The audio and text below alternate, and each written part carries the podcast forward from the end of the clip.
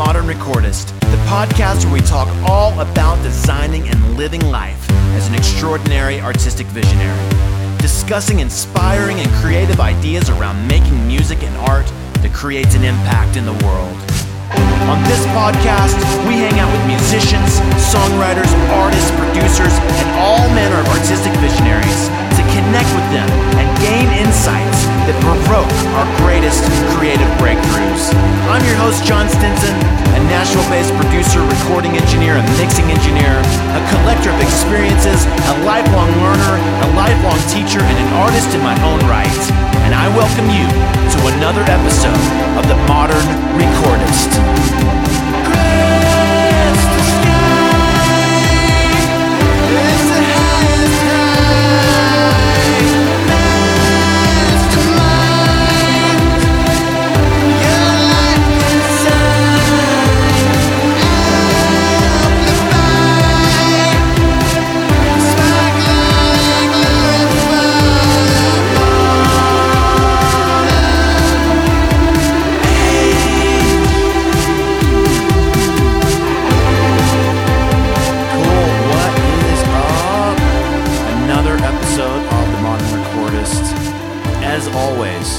Thanks for joining in and listening and, and being a dedicated listener. This is uh, a privilege and uh, always exciting to get to continue to create new episodes and have on awesome guests and stuff. And um, so I appreciate all the uh, listeners and all the people who are dedicated to, to listening and interested in being a part of this show and being a part of the audience. And today we have another guest that uh, I met and set up another, yet another impromptu. I think I've done a number of these um, interviews now, sort of impromptu setups that of people that I met in Nashville during the CD Baby DIY Musicians Conference. And so, um, yeah, I had some. It was a. It was such a great experience, and I just made so many great connections with really authentic people and really interesting people and talented people. And so just set up a lot of, decided I wanted to set up a lot of impromptu interviews or discussions with these people. And so uh, that's another episode today. That's what we're doing today. Set up an impromptu hang with my guest today, play a little music, and we're just going to have another conversation about making music and art. So my guest today is somebody who is a solo artist, someone that I met at the CD Baby DIY Musicians Conference in Nashville. Um, set up an impromptu conversation. Didn't really do too much homework or prep going in, so we're just gonna go where it goes and have this kind of. It's really not unlike any other episode of this show, or where things just kind of go where they go, and we're gonna have fun. He's a multi instrumentalist, solo artist, touring artist. He's an educator. He does a lot of things. Has some really cool, interesting, unique music that he plays. I heard him at an open mic night the first night of the conference, stepped up to the mic and really owned the room and owned the crowd. Really was awesome, just entertaining people uh, with his uh, solo artistry and presence. He's got a really good. Uh, he did a really cool improv uh, performance. I remember um, that just it, it was it was really impressive because it was just totally improv, but just done so smoothly and so well. So he's a really cool skill set for being able to to come across in a really entertaining way, and um, he does some interesting things with uh, loops and synthesizers, but with also like fiddle and violin and stringed instruments too, and cool vocals and stuff. So. Uh, we're gonna get right to it. He's gonna play us in with a song today, uh, a uh, violin um, vocal song uh, called "Angle." So, playing us into this episode of the Modern Recordist with his song "Angle." Please welcome my guest today, Rob Flax. Oh, I never can predict the angle of the rain. If I lean my umbrella, the direction seems to change. Try to keep myself protected, but I always try in vain. Oh, I never can predict the angle of the rain.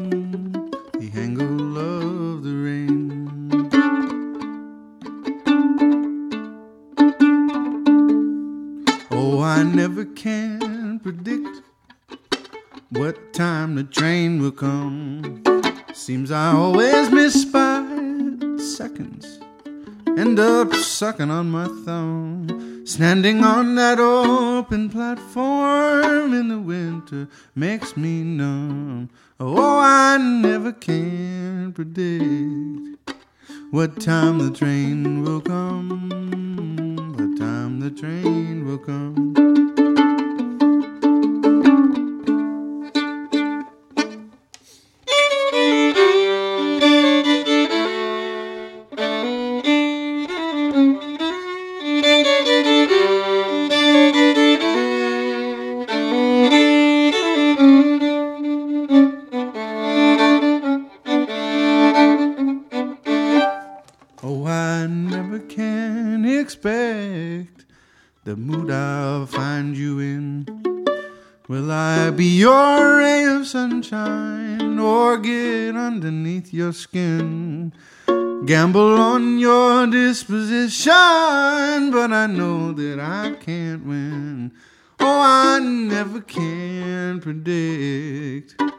The mood I'll find you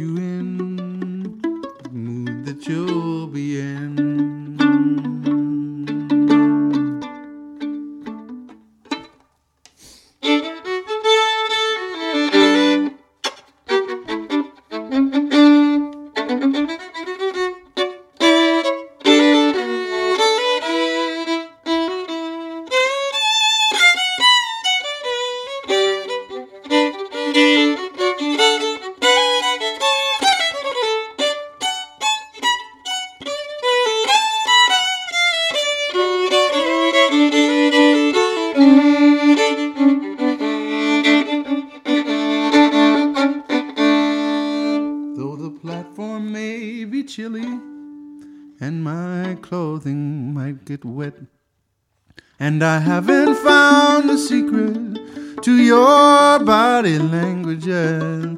Someday I'll have all the answers, and I always catch the train, but still I never can predict the angle of the rain, oh, the angle of the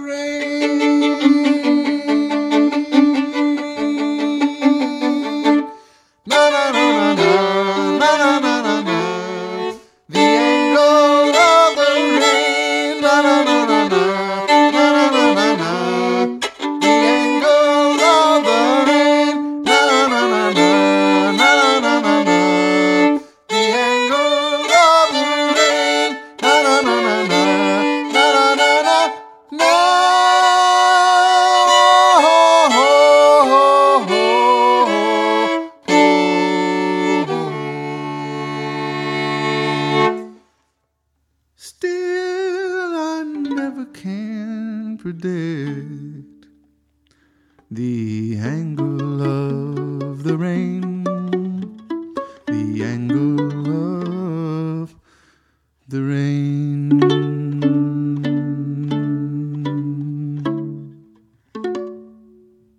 Sweet. Awesome, dude. Uh, Rob Flax, thanks for being here. Thanks for having me, Jon.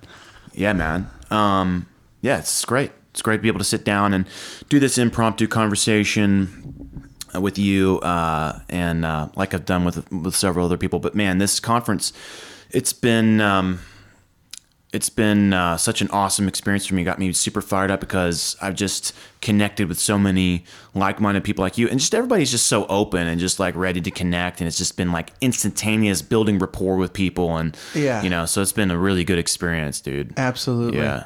There's eh, I've I've been to a couple conferences in the past year, and uh, of all of the ones I've attended, this one has been the most open and the most sort of want to do something. Yeah, let's do Yeah. it. Okay, now we're doing yeah, it. totally. I felt the exact same way. I've been to a few conferences, and I've said this.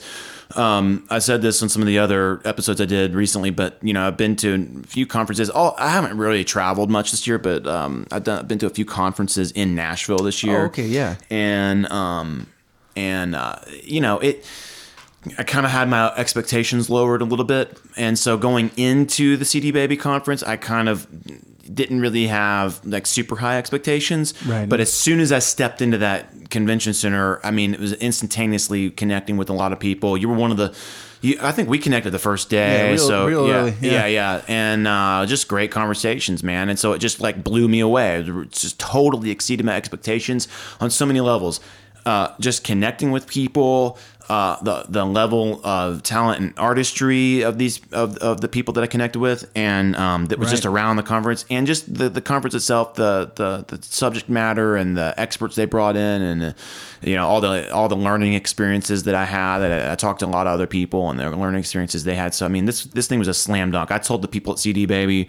Kevin Breuner and some of the other folks, was just like you guys killed it, man. This is a total, total slam dunk. Yeah, So. yeah. I was I was using the phrase uh, Friday night at the open mic. I was sitting with a table of people who I'd not really met prior to that uh, that experience, and you know we were sitting like we were old friends and had been hanging out for years. And Mm-hmm. I said to it, that you know, I think what's the the CEO's of CD Baby Tracy Maddux? Is that right? Uh, I think so. Yeah. So that he and uh, several other sort of high up dudes and you know that would be wearing suits, but it's Nashville, so they're Yeah. wearing just button down Yeah, shirts. yeah. Uh, they were sitting behind us, and I, I turned to them and I just said, you know, thank you for existing. yeah, yeah. Thank you for for making this. I, th- I feel like I found my tribe. Yeah, totally. That's Yeah. exactly it. Yeah, Yeah. I, I felt like you know I found my tribe, and um, you know because motivated people. yeah, you right. know? Yeah, it's just a ref- it's just refreshing because you know I, I live in Nashville. I work in the music industry in Nashville.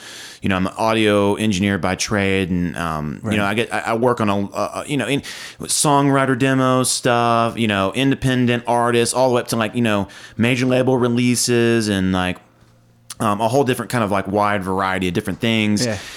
And so, you know, being in Nashville, you can just it can it can get very very industry. There's like very industry presence here, and that lends to a certain type of thing that sometimes I feel a little alienated, and I feel a little bit just. Um, I don't know. I just I just feel a little stuck sometimes in that, you know, Sure. participating in that world. I mean, I, I have a lot of close connections and people that I'm that are that are good friends of mine that are in that world. But for me, you know, sometimes I just feel a little bit of a struggle to feel like I really find a place that I belong. And um, but Yeah. but the CD baby community, um, it just really felt inclusive and like I really belonged. You know, so it was it was really awesome. Absolutely, yeah. Yeah. Um, you felt it in the jam sessions that happened too. I don't know if you got to participate in any of those. In that the, there was a jam room sponsored by Gibson Guitars, and um, a couple times I, I stumbled in there and, and ended up playing some music with some people. Cool. It was just you know never met them, Yeah. but let's let's go. There was uh, Right.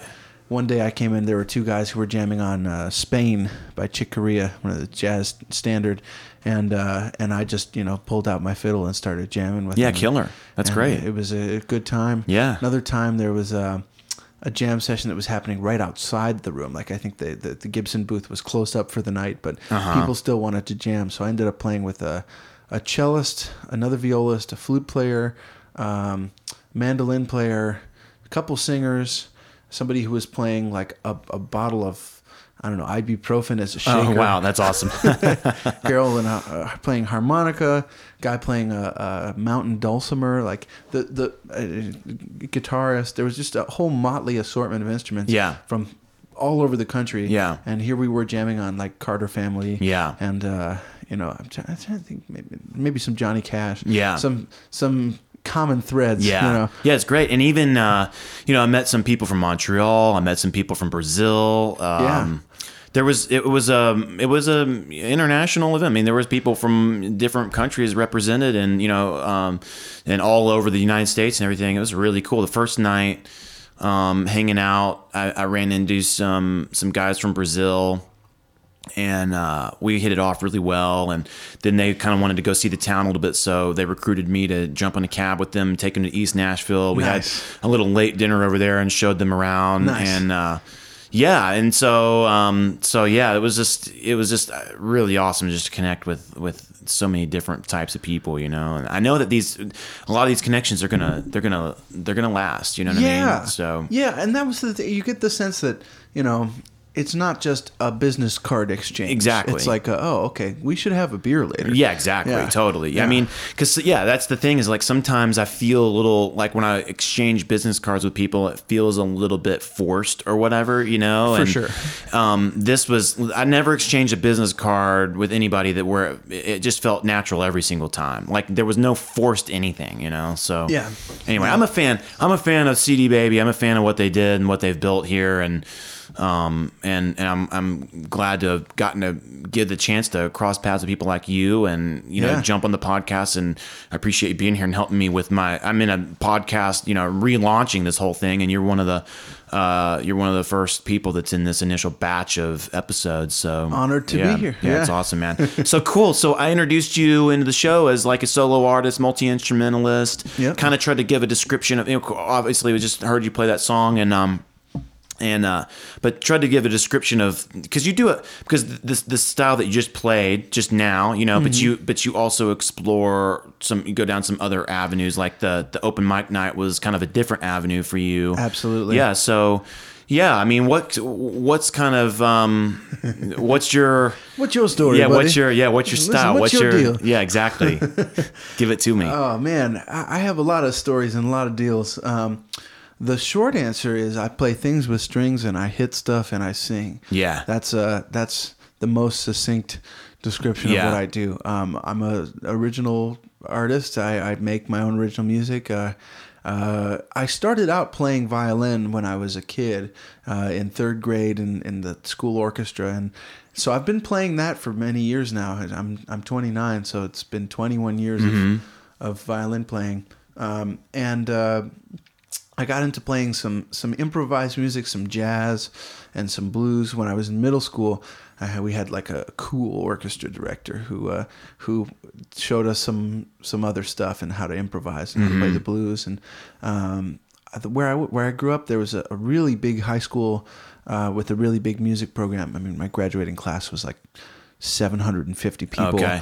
And so there were nine jazz combos and three big bands and two orchestras and a choir and a, I mean, just huge music program. So there was room for a beginning jazz violinist to sort of flail my way through the, you know, the music program there.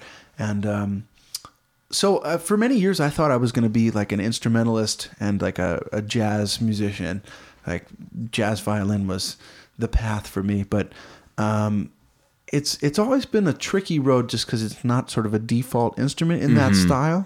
So i had to kind of find workarounds or or look to musicians as models who weren't necessarily sort of normal musicians.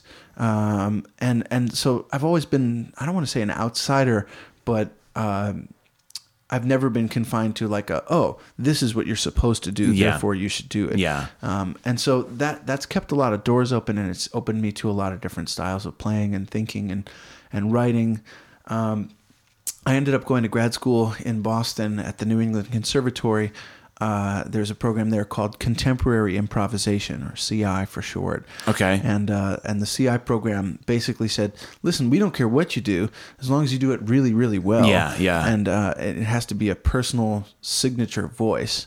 So I spent two years basically in crisis, going, who am I? What Yeah, am I doing?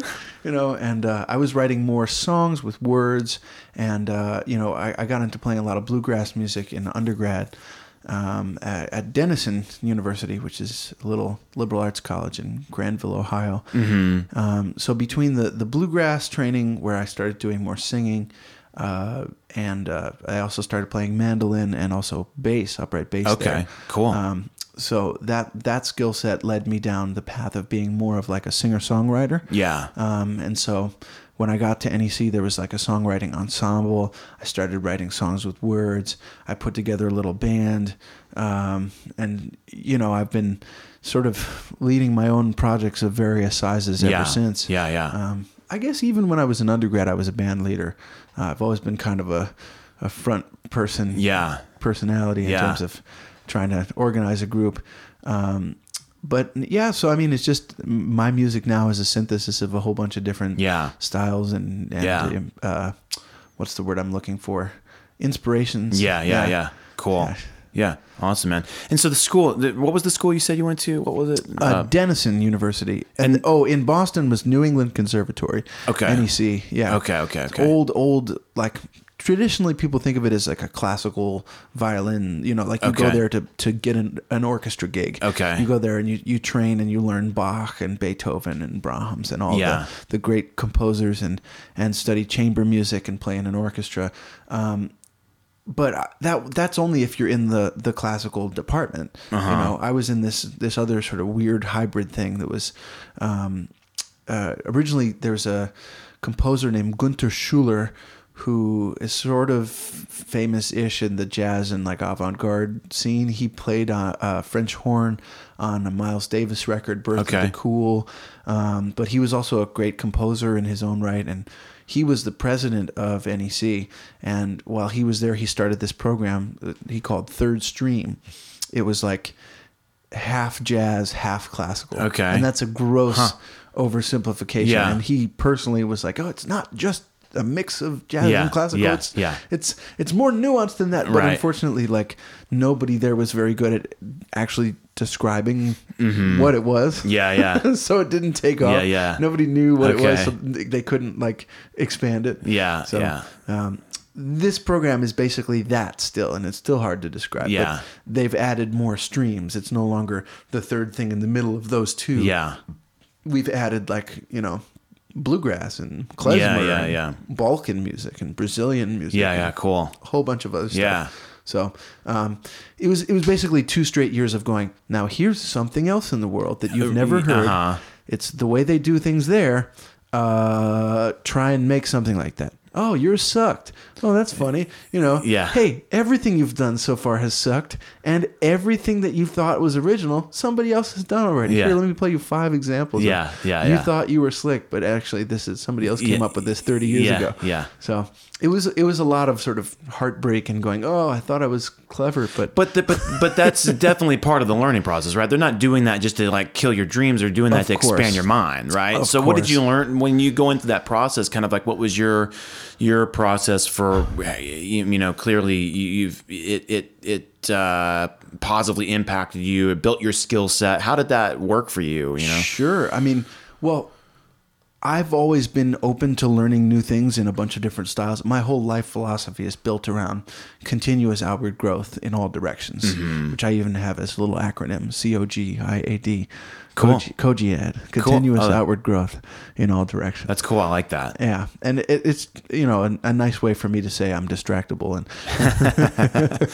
But but you can you can steep intention into it and leverage it into purpose, right? Exactly, Yeah, exactly. By being exposed to these many, many different styles and disciplines and, and flavors of music and, and means of expression, it it opened me up to know that whatever path I chose, as long as I chose it with an intention and and and when it wasn't just like, hey, this is what you've been exposed to, therefore make music in that style. It was Mm-hmm. like I've made the conscious choice to place my values in certain things. Yeah. And so it's it's really helped me formulate uh, sort of a I, I think a unique voice that um, makes me sound like Yeah, me. totally. And it's a blend of all the different things that I like. Yeah. So Yeah, that's cool. yeah, it, it worked out pretty pretty well. Yeah, it's awesome, man. That's awesome. So in the in the and you're you're clearly well thought out about a lot of this stuff, you know, and you've spent time having a self awareness about it. You know, it's it's it's obvious Yeah. that when you talk about it,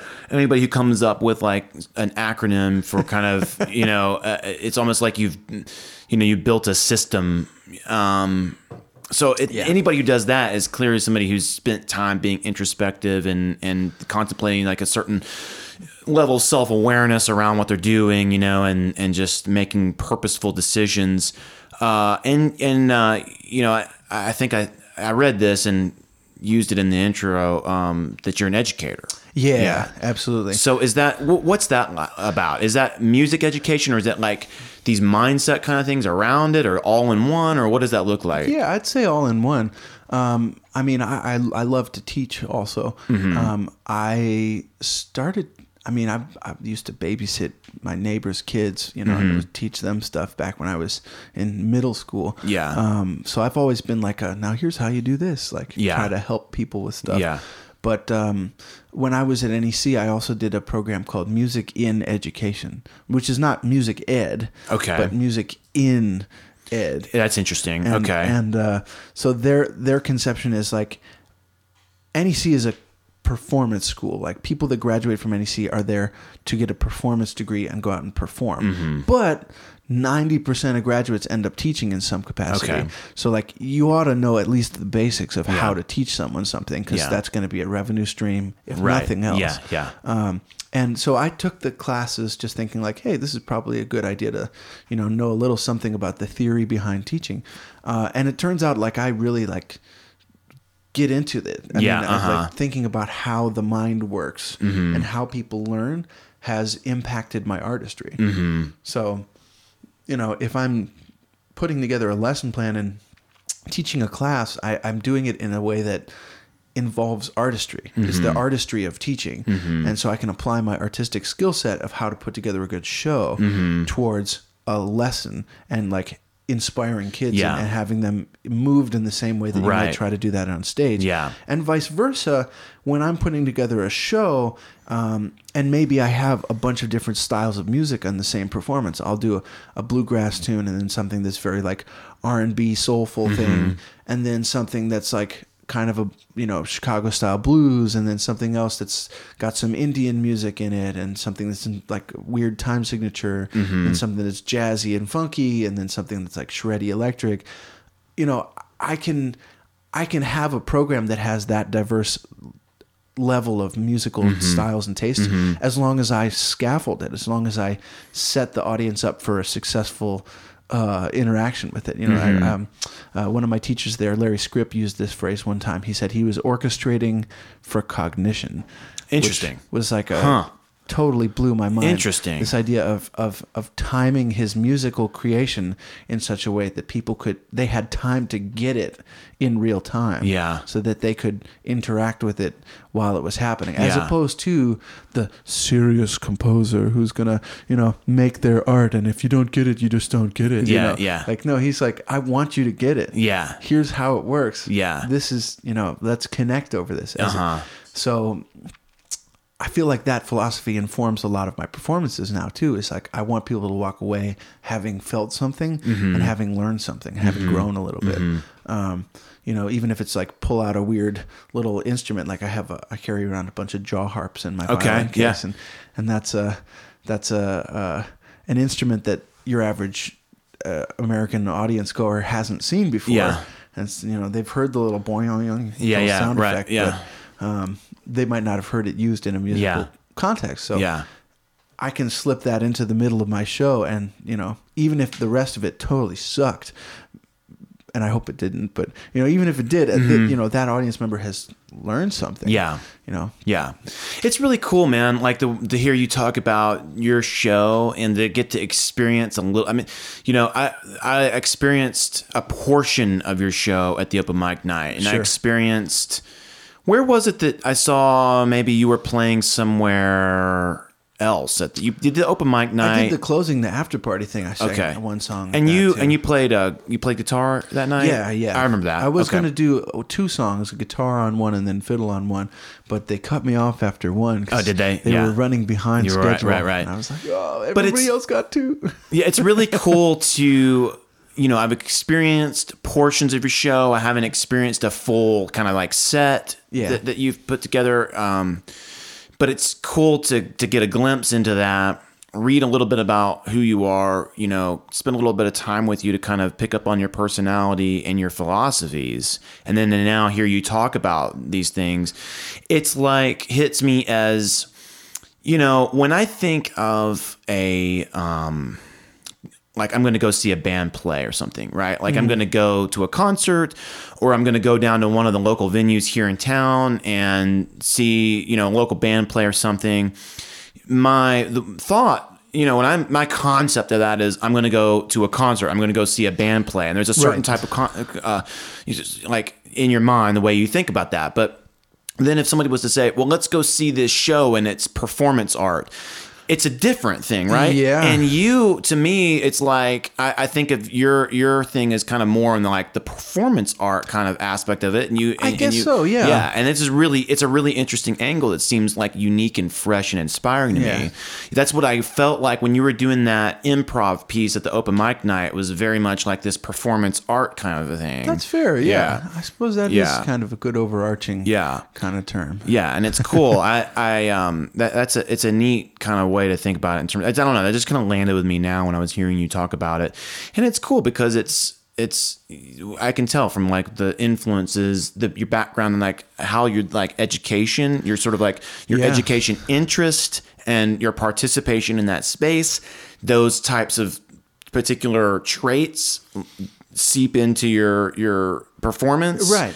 These people that you were just talking about, like the the the the what did he call it? Um, Music in education department. yeah, but the composer you were just talking about. what was Oh, his uh, term? Gunther Schuller at Third Stream. Yeah. And his term was like oh, con- orchestrating for cognition. yeah, that's I interesting. dropped a lot of terms. Yeah, that's really like interesting. Yeah. And I can tell how that has influenced you and like has kind of made its way into your your artistry. And, Totally. Yeah, it's really neat. So how do you? Um, I guess when I was really kind of my my question behind all this was I was thinking how do you um, as a touring artist performing artist you know and you're you're looking you're building an audience around this and you're connecting with your audience and you you you have a certain flavor of artistry and performance artistry what how do you connect that with people because you know if i'm if i'm like a rock and roll band you know that's one thing i can say oh yeah we're a rock band and we play shows Right. you know and then you're booking tours and you're doing performances and you're steeping in like like you just all these different styles that you mentioned that you put Right. into your show like you know if i'm a rock band it's like well i'm going to play rock music for you right Right. so how do you what, what's your kind of your challenge and how have you sort of been able to figure out how to kind of market this and build an audience around people who's like I'm, you're going to come to my show and you're going to be exposed to some hip hop hip hop influence stuff some classical influence stuff some you know delta blues influence stuff and all Yeah. this kind of like different things are going to come into your your show into a just- piece of performance art I just know? don't tell them. you don't tell them okay I mean, it's it's it's a tricky thing to explain. I, I have some some super fans who just they just bring some friend and they just, Yeah. just come. You you'll figure. Yeah. he's, he's weird. Just just come. Yeah, yeah, you yeah. Cool. And that's and it just sort of starts with there. But I mean, it's also there's there are some models for who I could look up to, you know. I mean, certainly when I'm billing myself or when I'm booking a show, I'm just, hey, I'm a violinist and singer. I'm going to sing some singer-songwriter style songs. Okay. And so if I phrase it like that, then a solo performer who's a singer-songwriter is that's a format that a booking Yeah. agent gets. Right, yeah. You know, and they can they can they're not going to program me with, you know, Slayer. You know, Yeah, right. It's not going to be that type of mashup for the bill, but um it's uh, once I'm in, once I've got the space, then it's they're mine. You know, Right, It's sort yeah. Of, uh, once I've once I've got bodies in the room, it's a captive audience. Yeah. I'm gonna do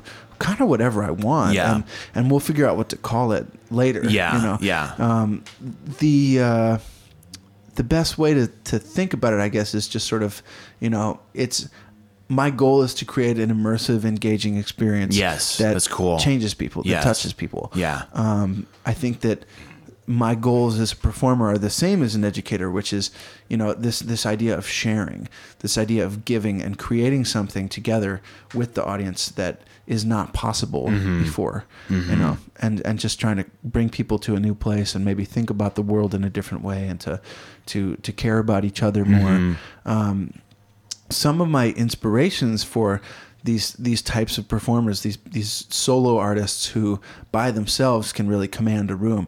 Um, I think of of a few really great musicians and performers. Uh, Bobby McFerrin, right off the bat. Um, I, I remember seeing video clips of him just doing his thing and being astonished that just one voice could keep an entire room of people Yeah. rapt Yeah, attention. yeah, yeah. Um, and then, but like Reggie Watts too. Uh-huh. And, you know, he uses a looper and like a bunch of gadgets and tricks and stuff in his voice, and now also keyboards and you know drums. And he's he's on James Corden's show as like the Mm-hmm. house band, and he's making a bunch of music, but has this streak of comedy and this sort of subversive, uh, you know, undercurrent of like social commentary Yeah. through nonsense sounds. Uh-huh. Um, I also think about someone like Stevie Wonder, who in the studio was a very singular artist um, and had this sound that he sort of c- could create all himself.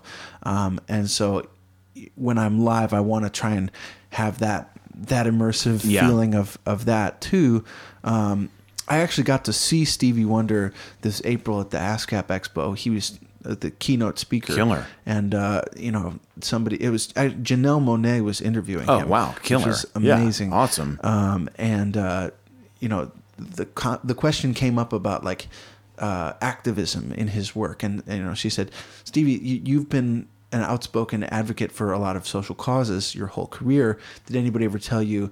Like, hey, you probably should just stick to music. You probably should like not endanger Mm-hmm, your music career. And he said, "Well, yeah, I mean, people said that, but I just did it anyway." Yeah. and uh, you know, that to me is another sort of big inspiring model of having a vision for why I'm out on the road is to try and and you know make a difference in the world Yeah. through my through my art. Yeah. Um, who are some other great solo performers? Um, Tommy Emmanuel is a great guitarist Mm-hmm. and uh, sort of virtuoso who does all sorts of amazing uh, stuff. And Yeah. you know he also collaborates with other people, but he's known for his solo performances. Leo Kottke is a great solo guitarist who again has this really commanding presence on the guitar and sings these beautiful songs and tells these wonderful stories and Yeah. narratives. Um, I- there was one other person who was just on the tip of my tongue who was like a somebody else that's a, a very oh well there's there's other looping violinists definitely Andrew Bird comes to mind Mm-hmm, Yeah, He's like a yeah. big um, he actually went to school uh, at Northwestern University Mm-hmm. uh, in Evanston, Illinois, which is my hometown. That's where Okay. I grew up. So Yeah. there was always sort of like this this presence of yeah, looping violin is a thing around Yeah, here. yeah, yeah, yeah. Um, and Cool. then there's there's a few others. Kishi Bashi is another great looping violinist on the scene now, um, and he's done some great stuff. Uh, I, John Hartford, that's who I was trying to think. John Hartford and Tim O'Brien. These are two great musicians in the bluegrass tradition Mm-hmm. who, again, lots of collaborations with lots of different people. But, you know, John Hartford can do an entire full evening length's work just himself. Yeah. either banjo and voice or guitar and voice or fiddle and voice. And sometimes doing one of those things at the same time as like like Yeah. dancing. Yeah, yeah, And, like, yeah. Step. What do you call that? Two stepping or, or um, shuffle. Yeah, yeah, yeah, yeah, I forget yeah. the name of exactly what step he's doing, but he's you know using his feet as percussion, playing the banjo or the guitar or the fiddle, and singing at the same time. Right. And and um, you know wrote beautiful songs. Yeah. and was a virtuoso player and like could you know great singer. And Right. So Yeah, man, that's really really cool, and it's it, uh, hearing you talk about it and all these different. Some of these people I'm familiar with, some of them I'm not. And Check to- 'em out. yeah, I'm definitely I'm definitely going to, and to hear you talk about it is inspiring to me because I've been because as I was kind of hanging around the conference and seeing different people doing like different performances, open mic nights, different kinds of things, um, I began kind of thinking about this kind of stuff. I've been thinking about it a little while, but the conference kind of made me think about it more because the type of music that I write and create for myself that yeah, I haven't put anything out quite yet. I've put a little bit out, but not quite. Uh, I haven't really, Uh-huh. you know, I'm still working up some stuff. But the things that that's not my that's not my world. You know, I'm not the person that's going to be like this solo performer and have this sort of multifaceted, multi-layered kind of drawing from sort of like different artistic performance art styles and in, infusing them all together. That's not my thing, but I'm very it. interested in that and Yeah. people that can do it and I'm starting to see it I'm just kind of starting to like look at it as a way of like, ooh, like that's interesting. Maybe I want to go down that road to maybe participate in that. And like I'm starting to think about like deconstructing it and thinking about like how would I do my version of that, you know? Because it's, it's inspiring to me to have this idea of like you know you're performing music original music and you're incorporating interesting performances in it but then there's a comedy aspect to it maybe a subtle Yep, comedy yep. aspect to it which is very you know so it's very nuanced. And i was like so like the type of music that i create i'm like well how would i be able to do the music that i create stripped down and still convey it you know that way and so it's Right. interesting I, I it's it makes me it's, it's inspiring it makes me think about i kind of want to at some point go down that road and figure out how i might be able to do kind of my synthesized electronic Yeah. layered music but figure out a way to do it sort of more stripped it down and and like the solo version of it because it lends to Yeah. so many different if you can if you can do the full band version of it it lends to like one type of performance but then if you could do the sort of like stripped down just you and a guitar version of it and figure out a way to still convey that kind of style it lends to this like like you know oh you want me to play in front of 100 people right now impromptu okay cool i'll get on stage and i'll do my thing Right. you know what i mean Right. There's a freedom Yeah. to that. There's the Yeah. flexibility. Yeah. It's just like I don't need anything. Yeah. Just here you go. Yeah. And, you know, when we were talking about setting this up, I have my uh my whole rig with me and we could have plugged in a pedal board and you know, two microphones. yeah And looper and effects and all that stuff and it'd be cool, but like it's also, you know, it's a good challenge that I've set for myself Yeah. as a, as an acoustic musician first to say, can I still carry Yes. enough intent, Right. Just with the stripped down thing. I mean, think about like Eric, Clapton, like Layla, right? I mean, the famous version of the first hit was electric, but then how many people have listened to and like more the uh, the unplugged yeah, version? yeah, you know? right, So exactly. there's still, you know, there's value to acoustic Yeah. sounds, that, Right. you know, exactly yeah that's really cool well, what kind? I don't. I guess we didn't really get a chance to chat about like what kind of music you're into and what kind of stuff you make mostly. Yeah I've um just been talking about myself. No, I mean well, that's what it's all about. artist. You're no, you're the guest though. It's not about me. It's a, Yeah. You're the guest. So, Yeah. um, no, I appreciate you asking. I, um, um, I don't know if you're, you know, I, I the easiest way, like the what I, what I usually tell people. Like I'll use the term shoegaze. I don't know if you're familiar with shoegaze music, yeah. but it's kind of it, it's it's had a resurgence in the last handful of years, but it's still pretty obscure. And so sometimes lately, because some it's like 50-50. Some people go, "Oh yeah, shoegaze," Yeah. and then some people go, "What the heck Oh. are you talking about?" Ugh. So I um I uh uh I, I usually just was saying like a, you know alternative experimental rock is kind of Gotcha. what I do. This version of like alternative experimental rock, but specifically what that is is I'm gonna have um it's really it's kind of like shoegaze post punk pop rock kind of stuff that I do and I experiment two different avenues of creating that. So one Yeah. of them is more like the traditional ensemble of like, you know, your typical rock band, electric guitars, bass drums, that kind of thing. Right. And then the other avenue that I go down is experimenting with that same kind of like core concept, but a sort of a different way of expressing it with like synthesizers, drum machines, and like a lot more kind of like electronic sounds. And like, it's Dig like it. almost like the um, EDM esque version of, of of a way to express that. And then there's Yeah. this other sort of like more traditional alternative rock. Pedals-based. Yeah, Yeah. yeah, totally. Yeah. So that's kind of what I do. I have like two different projects that at currently is just me kind of writing. Yeah. Um and um Can you perform them solo though? Yeah, that's the exactly. That's the that's the challenge. Is uh, I, the, the short right now? The answer is no. But I'm thinking about. It. I'm like, how would I perform it solo? I need to be able to do that because Yeah. right now, I don't have a band behind this. I create all this stuff myself. I have not. I have yet to sort of like recruit ba- a band Right. to do it. And like we were talking at breakfast earlier today, like you're at such an advantage, I think, in a lot of ways because you were just talking about how like you putting together tours and you being able it just makes logistics and travel. I mean, it's Super just you. It's just Yeah. you, and you just have like you know you're uh, uh, some instruments you can throw in a suitcase. You have a pedal board you can throw in a suitcase, and, and you can jump a plane. You don't have to get like this 15 passenger van Right. with six people in the van and a five by eight trailer. That's what we. Right. I used to be on the road traveling with the band like that. you know? yeah.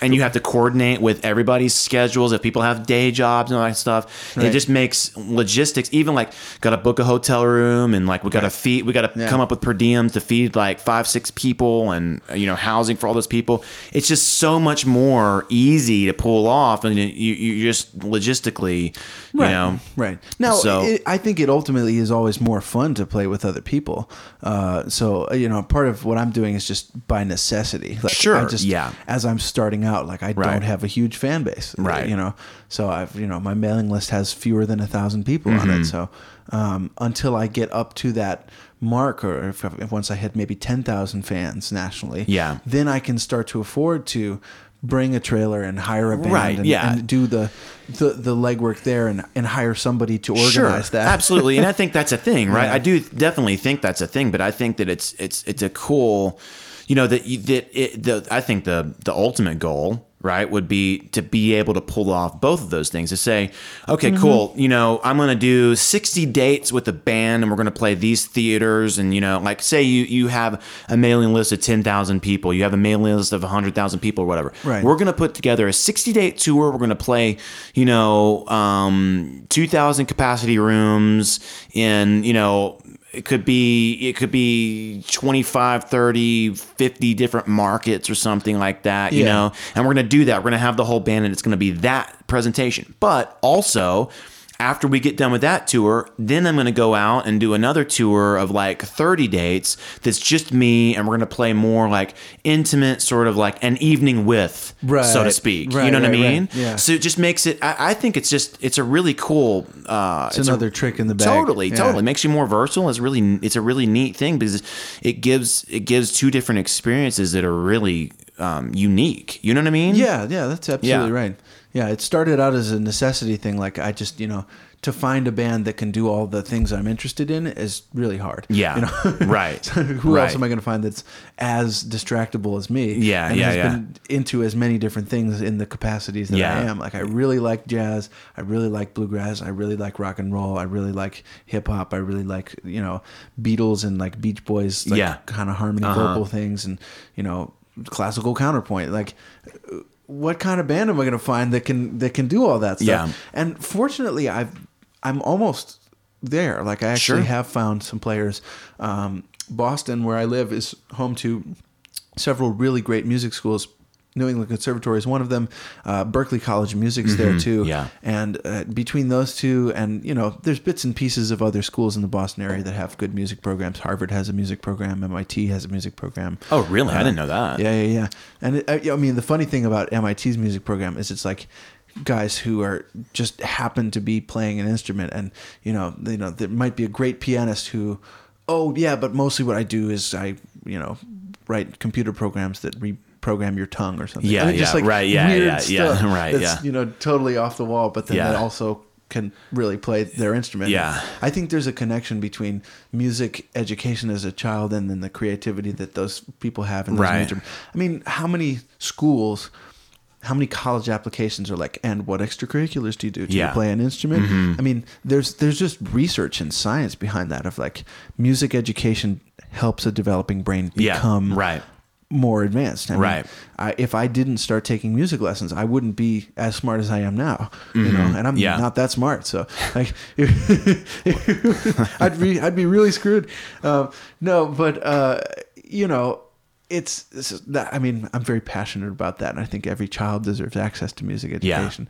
Um, but anyway, that's that's neither here nor there. So so when so when great players. when when artificial intelligence when artificial intelligence is created and finally is out there and you know the the the music composition realm of on- artificial intelligence is going to be birthed out of MIT. I'm sure there's probably some Oh, they're working on it yeah. Yeah, Yeah. totally. That's where it's going to come Yeah. from. Yeah, Yeah, yeah. yeah, They've yeah. already got like have you seen where like I think it's uh somebody was telling me or maybe I was reading this where like Google has some kind of form of artificial intelligence that can write music oh, and it's not necessarily Composer like- bot? yeah and it's not necessarily like earth-shattering Yeah. music yet but it's the it's the it's the beginnings of something that's like it's it's not like total garbage either you know what i mean it's Yeah. like it's it's a it's a it's some sort of artificial machine learning um, algorithm that is able to create its own music which is very interesting so it's the beginning of an Whoa, of- it's yeah. a, it's a it's a weird thing you know At the very least, they'll put the stock music industry out of business. right yeah yeah totally Nobody recording jingles anymore. Totally. But imagine that. Isn't that crazy? Like we're sitting here talking about, like you were just talking about, um, it's it's you're you're currently like finding now some musicians and stuff that can kind of like work within what you're doing to create all this like crazy music like the things like different styles and like running all a very diverse thing right Yeah, yeah. and and and it's kind of a challenge but imagine if like artificial intelligence fully developed you can you know what i mean like you could have these musicians that could do that you know what i mean and hire a robot band. yeah, totally, totally, man. And like these people go on the road. Like, imagine if you had a band of people that you didn't have to pay necessarily. They didn't have to eat. They didn't have to sleep. You know what I Yeah, mean? yeah, that's possible. It's an interesting concept to think about. Well, that's. I mean, I'm I'm not worried about ever having machines replace my band because one of the things that I value as a musician is I'm an improviser. You know, I like to make stuff up on the fly. Um, all this jazz training is has led me to really value that spontaneity of the creativity of in being in the moment and even in bluegrass in that scene there's there's always you know taking fiddle solos and breaks and stuff and you know rock guitar has got plenty of lead solo moments and you Yeah. know, jam out sections and you know so i've ended up playing a lot of music where half the fun of it is just locking in with someone Yeah. and like making something new that you you could not make without that other person Yeah. too. It's one plus one equals three kind Yeah. of thing. You know, you Yeah. just come together and make something that's bigger than either of you. Um, and uh, so, I mean, I, I can't imagine a machine ever getting there. Yeah, you don't think so? To, to be reactive and responsive and dynamic and playful, you know, I, when the machines can be playful, we're toast. Yeah. I'm, I'm not. I'm not worried about that for a while because there's something. I don't know if it makes me an human spirit. optimist. I don't know if it makes me like some some some kind of unique optimist or some sort of unique pessimist. But I but I do see it going there. think they'll- they'll I think there? at some point in time, yeah, and I think that it's going to be.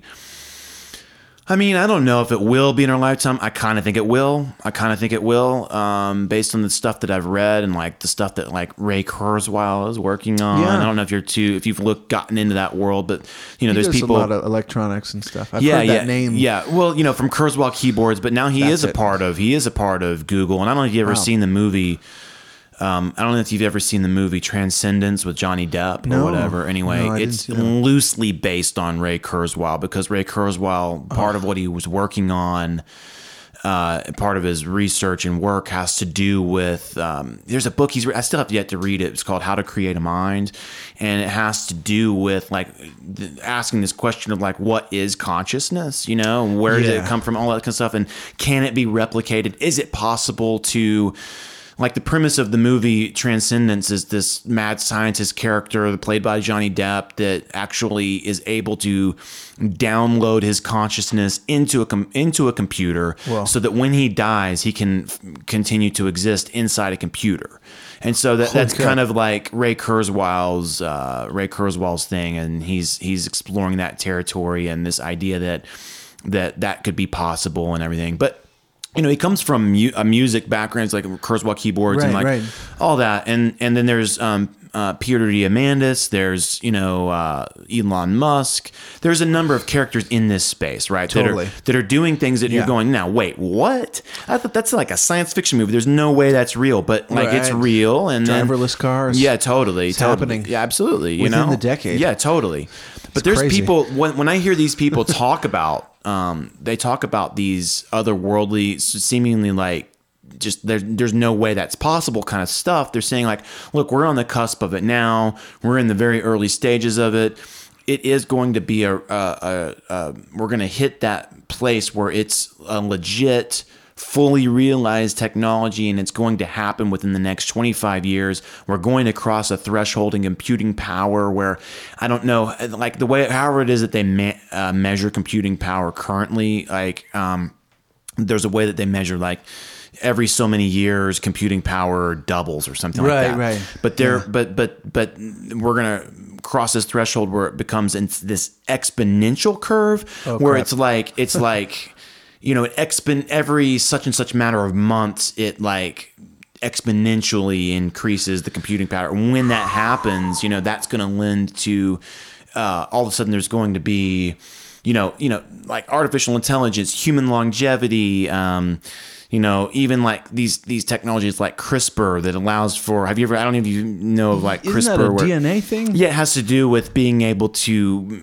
uh, um, manipulate genetic code, and so basically you can create the perfect person, right? Whoa. You can say, well, how do you want your, you know, you're gonna be- you're gonna have a a, a child, and it's just like, well, what traits do you want them to have? You can genetically engineer all the traits that you want. So it's like interesting because it's like on the one hand, it's kind of like That's totally science fiction. it's yeah. And on the one hand, it's kind of like take almost like taking vanity and plastic surgery and that kind of stuff to the next level. But on the other hand, thinking about well, it's kind of like you could eradicate disease, you could eradicate cancer, you could eradicate neurodegenerative disorders. You know, you can just edit that out of the genetic code to where it just doesn't get passed on to next generations. You know Yeah, what I mean? yeah. So it's just interesting stuff, and and and Peter Diamandis and all these people say, well, that's coming, and it's coming within the next 25 years, and when we cross that threshold, it's just going to explode. They said I was reading a book. We're kind of way off topic now, but but but they said, um, you know, I was reading this book recently, and um, and in the book they were talking about the person who the human being who is going to live to be older than 150 years has already been born.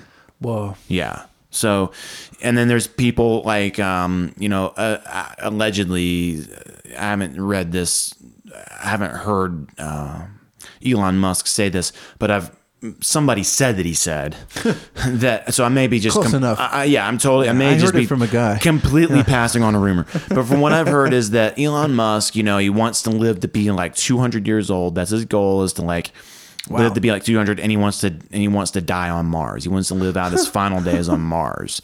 You know, so crazy stuff is happening, you know. Yeah. And when you think about on that magnitude and you bring it back to like how that can impact the creation of art and like how technology because I mean clearly technology plays a role in the creation and distribution of art, right? I mean the yeah. music business has been turned on its head and that's the and that That was the whole conference, yeah. Yeah. That It's was like- the conference. It's the reason you and me met and having Yeah. this conversation Yeah. right now, you know? There's the the traditional model of like hope you get found and somebody's gonna b- get their whole team and like Yeah. put your music in every Tower Records store in the country. Like Yeah, Tower Records yeah. doesn't exist Like, anymore. what the heck is Tower Yeah, yeah, Records? Yeah, You know? Tower Records is the bunch of CDs that are stacked next to my computer that I haven't listened to in months. Yeah, totally. Because the new computers don't have a, a CD drive. Yeah, totally. Is insane. I still have my uh, 2012 era MacBook Pro. Do you really? Has the CD drive, and I'm I'm happy to have it. this thing Yeah. right here that we're recording this podcast on predate, that thing, this is like 2009. It's got a CD drive. Wow.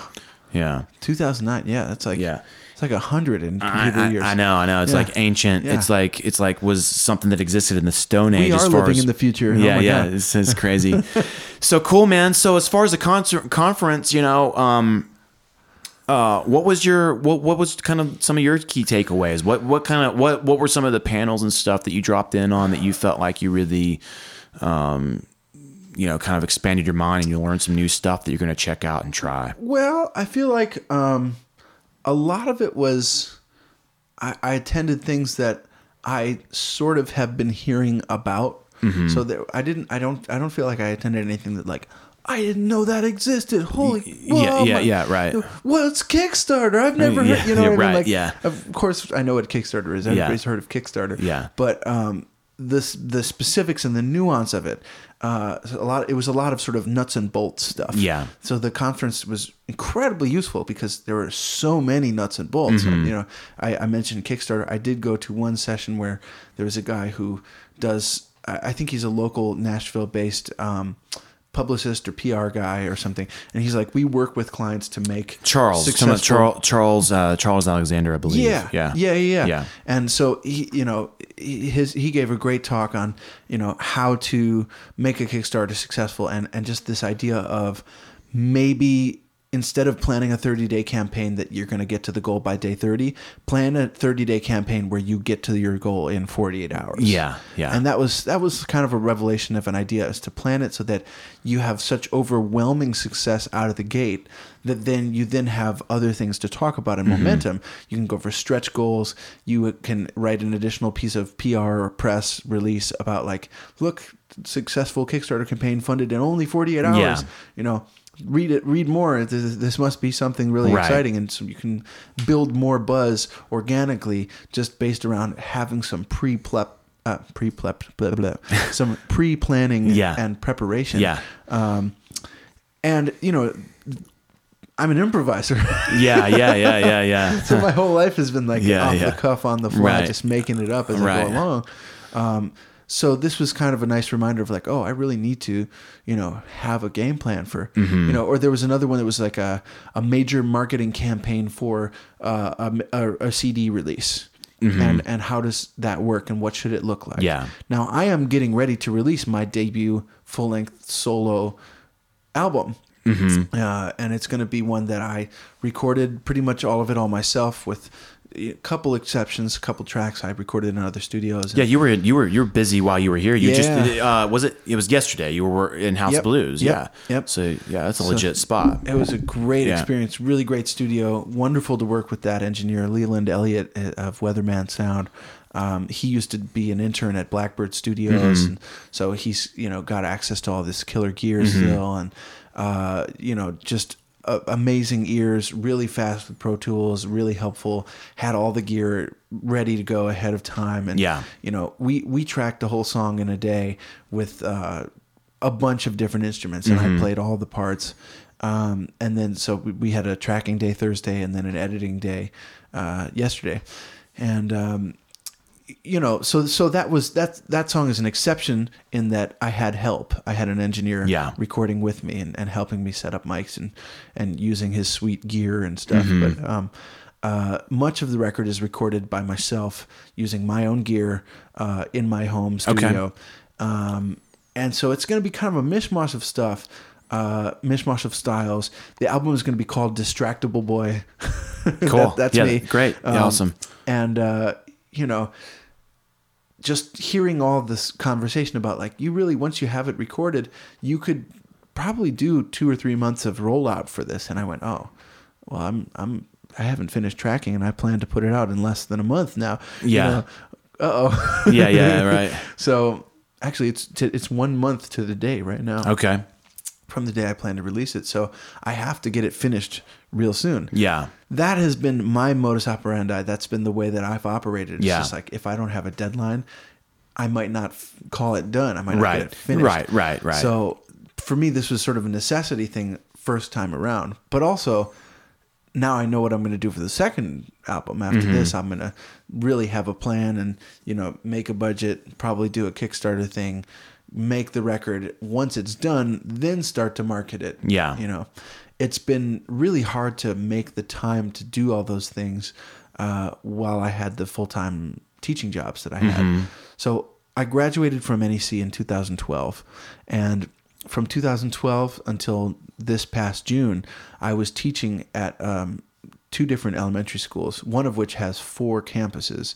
Um, so the first couple years out of school, I was teaching at three out of their four locations, and then this other school as well. So I was I had four teaching jobs, and then they added the the, the school at four campuses. They they recruited me to teach at the fourth one as well. So I was teaching at five schools, um, group beginning violin classes, um, like 200 kids a year. F- You know, really Yeah, busy. yeah, yeah, So yeah. to the to make the time and to commit to, well, you know, I have a steady paycheck. I have a roof over my head. Yeah. everything's taken care of. I'm making my living playing and teaching music. I'm living the dream. Yeah. There wasn't really a sense of urgency about getting a record done Yeah. you know, and I put it off and put it off and put it off. And so finally I said, I need to just quit my jobs, hard deadline, get it done. Yeah. And we'll see what happens. I Yeah. mean, it, it may mean that this time around I'm missing out on some promotional opportunities and I'm not doing the best job creating buzz about the record. But um, I think it's going to be a great record. Mm-hmm. Yeah. And then once it's out, I can still create buzz about it kind of after the fact. Which yeah, is and I think place. I think that some of the people, I think some of the people at the conference touched on the idea because you know when I was um, when I was a number of years ago, I was producing a band, and a couple of bands specifically that I decided that I wanted to get more into the business uh, end of it with them, right? And so Yeah. we kind of built this sort of um, we built this kind of label, uh, marketing thing, management thing, all kind of around them, and a lot of the philosophy that I went that that that I brought into that was you know to kind of break the mold off the traditional ways of kind of marketing things which was the traditional way to do is like very very very front loaded to front load it big time right, Right. and and and I kind of was me. yeah I was I was kind of I was kind of um, I was kind of over that for a lot of reasons and I don't you know it's like they can get into the specifics of it but for a lot of Yeah. reasons it was just like over that and you know, I brought some partners in. We did some stuff, and and uh, we got some places. And ultimately, what happened was all their philosophy was to front load things. Mine was like, I think there's a different way to look at this, and you know, we started playing the game, the traditional game, and like having all these conversations with all these outlets, and everybody was asking a certain like, well, you need this, you need this, and like. You know, people didn't. It was like we want the exclusive. We want to be able to talk about the thing that hasn't been released yet. When is your release date for this upcoming thing? And like, you know, and it's that's very front loaded, very traditional. Yeah. But I've always thought it's like, man, I'm just I don't really I don't really want to play that game, you know. And I, I think Yeah. there's another way, and there's some people who have proven that there's another way, and some people at the conference kind of touched on that. It's like Yeah. these days of like having to front load everything. Some people were talking about this idea about.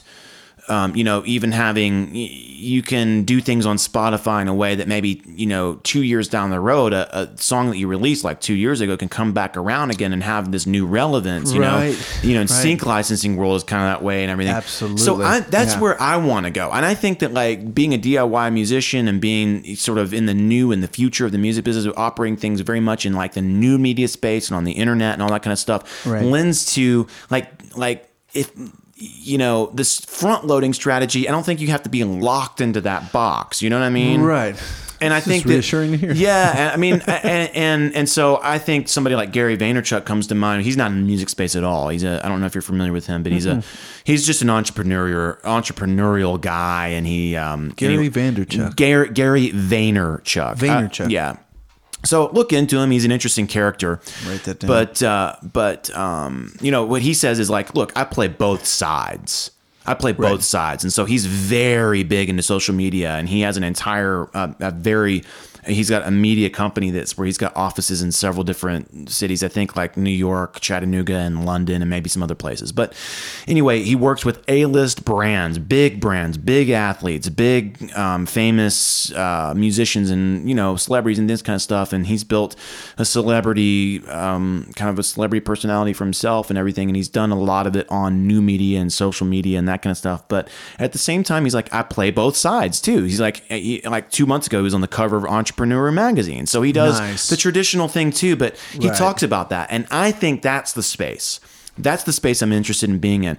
To say, let's double down, triple down on the new media, social media, Spotify, new ways of doing things. Right. And then also, like, don't completely alienate the traditional thing, but I want to double down on the future. You know what I mean? Right. And this whole front loading thing, I think it's a mistake. I think it's I think it's a mistake to be in that space where you're you're Yeah, once it's out, it's out, and mm, that's it. Yeah, yeah, you know. that was there was a really great panel where somebody was saying, you know, like a lot of artists they release something and then they only get a thousand plays, and they're like, wait, what what happened, man? It's, Yeah. it's on Spotify now. and It's like, yeah, but you need to have a plan for like six months after you release Yeah, too. yeah, you know, right. really have the long game, and and what are you going to do to then build momentum? Yeah. So you know, at this point in this release cycle, which is my first release cycle, I'm stoked about it. Uh, I, I've built more than you know. I put out an EP, uh, self-released, uh, uh, uh, about a year ago, um, and then this past November, actually, so year and a half ago, I put out an EP, and then just about just under a year ago, I released. Um, a trio collaborative record, it's an instrumental record with a cellist and a tabla player, Indian uh, drum, uh, and uh, it was like all original kind of world grooves, chamber pop, chamber jazz, something I don't know what to call it, another multi-genre fusion project. It was just a collaboration between some artists, and we didn't do a lot of media or release or press or anything. Did a local CD release show in Boston, like kind of that was it, Mm-hmm. and it was a good time. But it was a reminder to myself, like just making music isn't quite enough. I have to put a Yeah. little bit of structure into it. Um, so this I feel like I'm I'm doing better than I did last time already, Mm-hmm. even though there's clearly so much more to do. And you know, if I had a hundred thousand dollars, I would do it way differently. of course, Mm-hmm. Right. If I had a hundred thousand dollars, you know, I would do a lot of things way Yeah, differently. yeah, so yeah. you know, there's a lot of it is the necessity of the situation and the limitations of what all I can accomplish as one person um, help shape it. And I'm I've sort of I've let go of the perfectionism. Mm-hmm. Um, this was another thing that came out of grad school. Is this one of my teachers reminded me, and I was I was all down on myself about like, oh, I'm not the best violinist in the world, man. I'm I'm doing all these other things. I'm playing, you know, mandolin and bass and all these other things, but I'm worried about being a jack of all trades, master of none. He said, you mm-hmm. know, you're still a better violinist than like ninety percent of the world. Mm. You know, I mm. mean, of the billions of people out there, most of them don't play at all. Mm-hmm. Yeah. So, like, it's okay to feel like you, don't have to be the top right now. Like, Right, yeah. The, the the he used a really great analogy of like putting something out into the water, a craft that is created. Like, for years it was make a boat, make the perfect boat, make sure everything's finished on it, the trim, the paint job, the ceiling, everything. You know, the the rudders, the oars, whatever, the sail mast, everything is perfect before you put it out into the water. And he's like, nowadays people are building rafts. Yeah. You know, if, Yeah, as long as it floats, it, it Yeah. can be ugly as hell. Yeah. and uh, you know, you know, have a hole in the middle of it. But if it floats, Yeah. Push it out Right, the water, yeah. you'll travel further down the river, Sure. and then get to where you know Exactly. you can build a better raft Yeah, next time. yeah, that's So- great. So I'm building rafts. Yeah, that's you awesome, know, man. And uh, that's awesome. That's awesome. Flaws so, and all. so we're getting about to be. You know, we've been we've been talking um, right in an hour now, and so Oh. I know you've got to you've got to get some stuff. You got to get to some stuff. But I do want to ask before we like to completely conclude this conversation. Um, and get you on your airplane out of here. Yeah. I um, I want to ask a few more things. And so you said one of the things is, that I want to ask. You said that if you had hundred thousand dollars, you would do it differently. You would do some things differently. I would love to know what. How would you approach it different? What would you do different? well, um, that's good. In, in terms of like, and you're talking about in terms of what? In terms of marketing the music, or in terms of in terms of the way that I've constructed the record. right? Okay. So a lot of this has been very DIY, and that's sort of like an on purpose, like I'm just doing it myself, uh, almost as a point of pride. Like Mm-hmm. I, I recorded most of it myself. Um, I, I wrote all the songs. I'm playing all the instruments, even though I could hire musicians that can play drums better than me, or you know, I could, you know, get a. I'm trying to think of you know, I, I'm not the best guitarist in the world Mm-hmm. either. I'm a much better violinist than guitarist. Um, but I'm playing guitar on my records, and it's sort of like a, you know, this is my personal hello world. Yeah. Just to be able to say, I, I made these sounds. yeah, If you like the way this sounds, then you kind of like my essence. Mm-hmm. You know.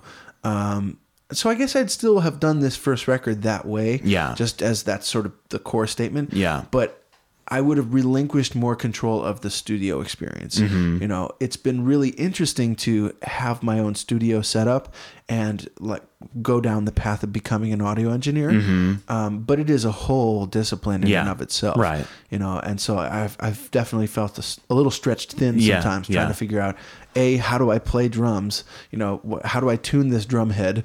Uh, and then b how do I uh, set up the mics in such a way that I can capture it appropriately, and then like hit record and check levels while delivering a Right. performance at the same time. Yeah. So you know, my experience tracking here in Nashville with an expert engineer in a great dedicated studio was so satisfying Mm-hmm. compared to you know the struggles of the bedroom recording Sure. experience that Yeah. if you know next record i'm gonna definitely be collaborating with a recording engineer just from the jump Mm. Yeah. because it's way Yeah. easier to get good Yeah, results takes a lot less time it, but it costs more money though Sure. You know, yeah, but so- you yeah, it's it's it's it's worth it's worth it. You're buying something for that money. You know what I mean? You're buying a lot of different things, and one of the things that you're buying is just uh, mind space. You know? exactly You Ex- know. yeah and mind space is really valuable Yeah. Mm-hmm. i mean that's why i'm quitting these teaching jobs too it's not because i don't like teaching i love teaching I, i've it, there's nothing more rewarding than knowing that a child who i introduced to the violin is now committed to music for the rest of their life. Right, yeah. Mm-hmm. And I've I've that's happened a couple times now where somebody that I started off is now a serious musician. Yeah, that's pretty cool. It's Yeah. It's like having a child. You know? Yeah, it's yeah, Like, I mean, I, I I don't have kids. I just rent them. Yeah, yeah. But uh, but you know, I, I gave that up this this year just to. You know, Stravinsky, the composer, famously said he would never teach because uh, he, you know, students would take all his energy from composition, and I, I'm feeling it now. Mm. Yeah. I'm like, I know that the creative headspace and the time that I spent thinking about, oh, I know, I bet this student would really need this or this mm-hmm. lesson plan. There's the craft of creating, the artistry of teaching. I can take that time that I had been creating stuff for others and create for myself. Mm-hmm. Mm-hmm. Ultimately, with the goal still of giving to an even larger spread of people, you know, and it won't have the same impact for that one person in that same way.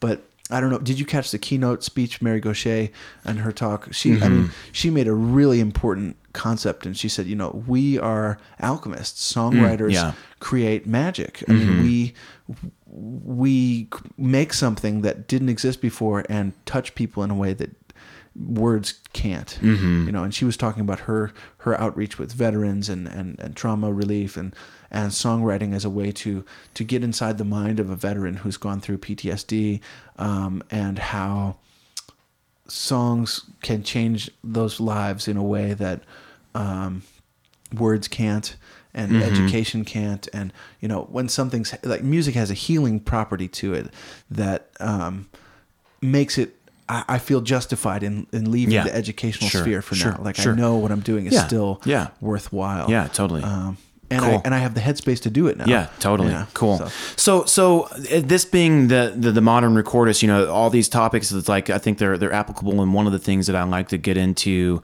as well that I don't want to miss out on the opportunity to do, since it's the modern recordist, and there's a lot of people, musicians, producers, songwriters, uh, artists, engineers, all that stuff. All those people are people that that make up this audience. And so when you talk about you made this record in your bedroom and like that's part of the ethos for why I even named this show the modern recordist because I wanted to to to get people on the mic and talk about what is it like Yeah. creating and recording music in the modern age so go through that your process a little bit of how you because you, you it's it's 'cause this Sure. is this is because I'm a professional audio engineer you know and I've Right. helped people with with on major label releases and indie releases all kinds of stuff and I've seen it's interesting because I've worked on on albums that have been made in a home studio like Mm-hmm. you know it, there it's it's literally just a, a- spare room in somebody's house that has some pretty good gear in it Yeah. and we make an album or we mix an album there and then that album goes on to win a Grammy I've worked on projects like that so it's in the modern age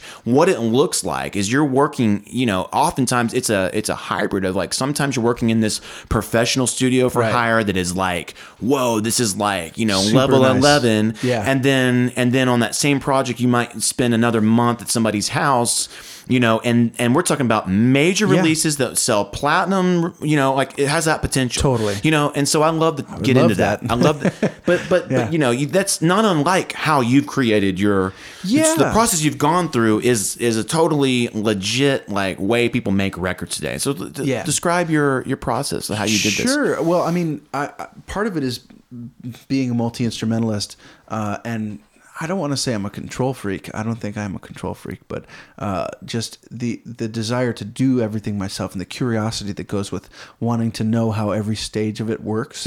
You know, it's I, I for a while I had difficulty yielding control to an engineer and just like you know working with somebody and saying, "Here's the music, uh, give me a mix." Like I wanted to know, like, how does the compressor work? What is Sure. this thing? Like, how what are you doing? Do you Yeah. use plugins? Are you using outboard gear? How does this thing work? What's this EQ do?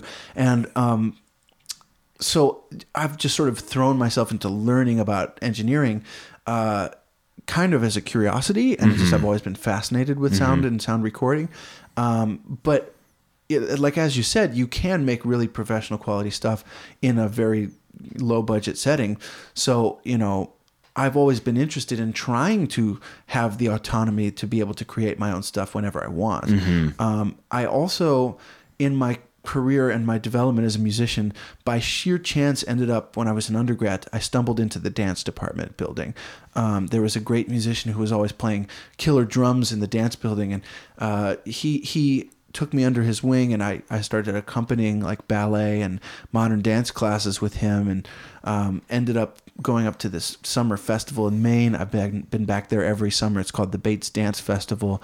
Um, I go up there every summer and, and teach kids music and then play for dancers and like work with choreographers and make compositions of my own for their dance pieces. Um, and so I've just been getting more into more into like writing music for other people for scores for choreographers for like for film i've done some film score work um, and uh, that process is like it would be so nice to just be able to make stuff on my own whenever i want. Um, so now i finally have the gear i think to do it. I bought myself a couple pre's um, and a nice staple of microphones and I treated my room okay and I just sort of started reading up on how to mic different instruments. You know, violin I've done lots of session work uh at, you know for people's recording projects and string quartets as like a fiddle player and a background thing for a country record or that type of stuff. Um, but then, you know, when I made my EP, I learned how to mic up a mandolin and a guitar and a banjo and a, you know, how to mic up a bass and, you know, f- what's phasing mean and, and Yeah, all that stuff. right. And so by just kind of keeping it simple, I only have two channels on my input. Yeah. You know, I have a an RME Babyface, which has got really Yeah. nice converters. It Uh-huh. sounds really good. Um, and I, I, I got a Neve 1073. Uh, Okay. so I've got two Cool. channels of that. Oh, wow. So Cool. Yeah. stereo Neve into the RME. And between that, that, that signal chain pretty much sounds good Yeah, with anything. that's great. Yeah, that's great. Um, and so the, the the limitations of having an untreated room are kind of minimized when I'm doing mostly close miking stuff. Yep. And um, I'll I'll do things like I'll record an upright bass in my bedroom as opposed to the smaller office space because the bed itself is a nice bass trap. Sure, yeah, Um, and, right. and that was just like I had an engineer friend come over to my house and and help me figure out where's the best way to set up each of these things. Yeah. But, you know, I'll track drums and I- I'll do the kit piece by piece, sort of sampler style. Like I'll record just the hi hat, Okay. and then just the snare Okay. and just the kick individually. Both because I'm a lousy drummer, you know, I don't, I don't have the time to practice on a full kit all the Mm-hmm. time. So by isolating each piece, I have a little more control. But it also means that I can EQ it better and more carefully. But you still want to play like do that on an acoustic set as opposed to sample programming beats it and I mean, stuff. or yeah, I mean, something about the acoustic feel is definitely really exciting to me. I don't mind sampling things. Yeah. you know, I mean, uh, certainly in, when I'm playing live, I'm using a looper pedal. It's Yeah. already an electronics based performance. Yeah. but um, I like to have the sense of the organic and the feeling of creating it all myself, as Mm-hmm. opposed to like press a button and have a backing track come on. They're yeah, like, here's something I Sure, made right, earlier. Right. You know, it's yeah. like, oh, it's yeah. not a yeah. cooking show. Totally. Oh, yeah. Yeah. Totally. So- As a, from a live performance standpoint, absolutely. I think that the. I think that I think that you've nailed it from a live performance standpoint. You absolutely have to be performing these things, even Right. if you're triggering a sound. But Right. you know, for the sake of a for the sake of an album, it could be different. Just considering the fact that, and I get it. Believe me, I get Yeah. it. I, I, I'm I'm the type of person who's like, yeah, you know, I mean, I would I like to be able to infuse the human performance into Right. everything. So, you know, performing a, a, a kit, but at the same time, you know, depending on stylistically, because some of these uh, some of these um, drum libraries or whatever have just gotten to be good. so yeah, so yeah. I'm not opposed to crafting. I mean, that's been a big learning experience in the studio. Is it's really not a live performance, Mm-hmm. and my approaches for performing live, not all of it translates to the studio Mm-hmm. Right. very Yeah. well. Right, right, Like right. sometimes even having an emotion-filled performance that, like, if you were watching, might be really exciting. You listen back two days later, and you're like, "Oh, that sounds like crap." You know, I, I I was so focused on the intensity of it and the Mm-hmm. Yeah, rawness that yeah, like I'm yeah. out of tune and the scratchy tone. of it. You Sure. know, so it's it's I've been learning to make more compromises Yeah. and learning to make revisions. Part of it was uh, I, I recorded stuff with a band that you know that came out of NEC, and it was like four almost five years ago now that we did some recording together, and I'm going to release some of that stuff on this record. um, Okay. even though it's much older, and I've just sort of you know at one point I, I sent it to a friend who was a, a, a mentor a trusted expert listener and you know he pointed out oh there's this spot where the bass note is wrong and there's this spot where the you know the the, the drums a little too much or the piano's a little too Yeah. much and you know the balance is a little off and i'm like man i can't redo this because that was a live session with other musicians in the same room there's bleed issues Yeah. and like they've moved to different states now Yeah, right, right. so you know i can't redo it yeah. So Right. I mean, much of this album's creation has been me being like, no, I want to be able to fix stuff. If Sure. I, so I just like learned all the instruments Yeah, cool. Right on, man. so that I can do it at my leisure. Yeah, yeah. Uh, Awesome. But uh, you know, I'm trying to find a compromise between, you know, being meticulous and just learning Sure. when to let go. Build Yeah. a raft. Yeah, totally, man. Build a raft Just gaining, uh, which Yeah. comes with experience. Awesome, dude. We got to get you out of here. Yeah. There's so many more questions that uh, I would love to ask, but uh, let's get you out of here, man. Uh, how do people follow up? How do people? You're going to be releasing a record. When's the the but the the thing is when this podcast comes out, It it's may very already be it's out. very likely that you've. Yeah. What's the date that you're gonna you're planning on? Planning to release digitally September 29th, Okay. 2017. Cool. So And this, this this your record will absolutely be out by the time that this podcast goes out. So Awesome. Cool. Where can people find the record? you can find it on my website, which is robflax.com, R O B F L A X. And uh, I'm on all the social media too facebook.com slash robflaxofficial, uh, Twitter and Instagram, I'm at robflax, Snapchat, I'm at robflaxmusic. I found Snapchat to be really fun, actually. You- you like yeah, it? It's, Yeah. it, it, it's mostly like on the road, just seeing dumb stuff and like making silly videos. And I love that. Um, similarly, the extension of that is YouTube. Um, I've been making uh, a YouTube channel now, and so there'll be more, you know, music videos, but also just like vlogs from the road and just me doing dumb Yeah. stuff and being Killer. silly.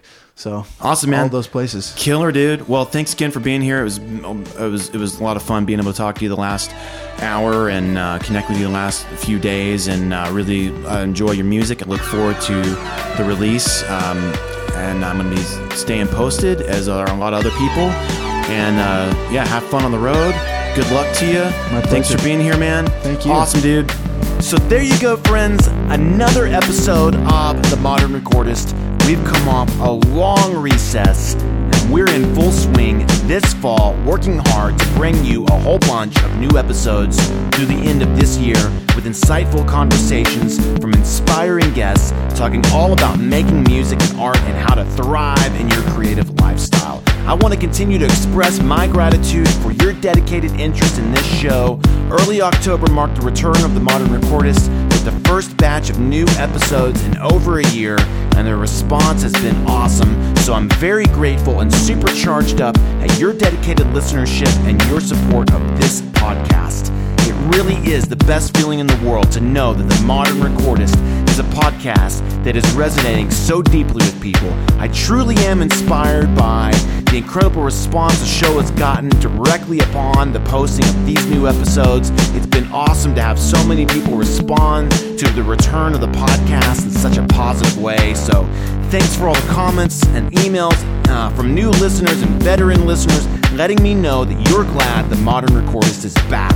And if I have not heard from you, please reach out. I'd love to know more about you, how you found out about the Modern Recordist, and what you've gotten out of listening to the podcast. And this is the perfect way to tell you all about our all new website dedicated to the Modern Recordist. This is the place on the internet that is going to serve as the home base for the podcast from here on out. Check it out at modernrecordist.com. Here, you can check out all the episodes we put out to date. You can hit the contact page and send us a message. And if you're a brand new listener, you can check out the Start Here page we've set up for you to get familiar with the show. But most importantly, make sure you enter your email address using any of the forms you will find all over the site. This way, we will make sure you never miss an episode and you're in the loop on all things latest and greatest that has to do with the modern recordist. All right, folks, here's to another one. More high fives and fist bumps from Nashville, and here's to making great music through the final days of 2017. That's it for this week. There's more for you next week, and in the meantime, go live your life an extraordinary artistic visionary and create music that impacts the world.